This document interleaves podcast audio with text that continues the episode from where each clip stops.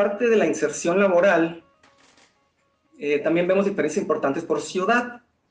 las personas haitianas eh, que ya tienen varios años establecidas en Tijuana, pues nuestros colegas allá que platicaron con ellos y con ellas encontraron que ya hay casos hasta de movilidad este, laboral ascendente, ¿verdad?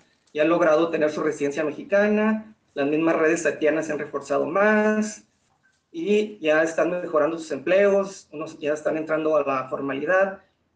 En cambio, como en la población cubana, que es de mucho más reciente llegada a Ciudad Juárez, 2018, finales de 2018, lo que vemos es que esta, esta red apenas se está consolidando.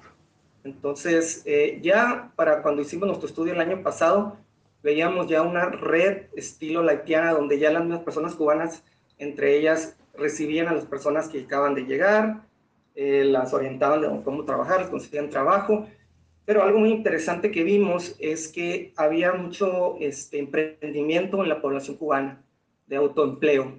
Es decir, las personas cubanas salían a la calle a vender comida, este, o se asociaban con alguna persona mexicana en un restaurante y vendían comida cubana, habían este, estéticas de belleza donde daban este, eh, estilos de belleza que ellos decían que eran de, de Cuba.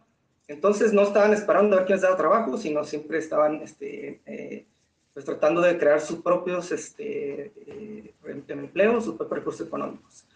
Algo que sí vimos que nos platicaban las personas en las dos ciudades es que las personas de Centroamérica sentían eh, una gran discriminación en la cuestión laboral.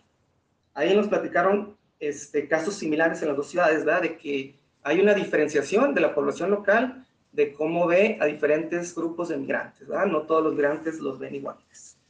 Ahora, con respecto a las personas mexicanas deportadas, eh, lo que vimos es que en Tijuana sí se estaban insertando el sector formal las personas que lograban tener documentación, a veces hasta que logren tener un acta de nacimiento, un CUR, pero ya después que lograban ese, eh, superar esa barrera, eh, lograban insertarse en trabajos, pero que pues se consideran inestables o que nos decían que no duran mucho, por ejemplo, como los call centers en Tijuana o como choferes de Uber, que pues si eran trabajos en el sector formal, pues no eran trabajos como que les, les gustaba para hacerlos mucho tiempo. En cambio, en Ciudad Juárez, como les comenté, que no hay una red tan grande de, de, de, personas mexicanas deportadas, lo que vimos es que muchas seguían trabajando en el sector informal, casi como personas extranjeras indocumentadas. Estaban este, en estacionamientos, lavando carros, este, algunos en, en, restaurantes de lavaplatos, pero contratados de manera informal. Entonces había una mayor precariedad de estas personas eh, en, en Ciudad Juárez.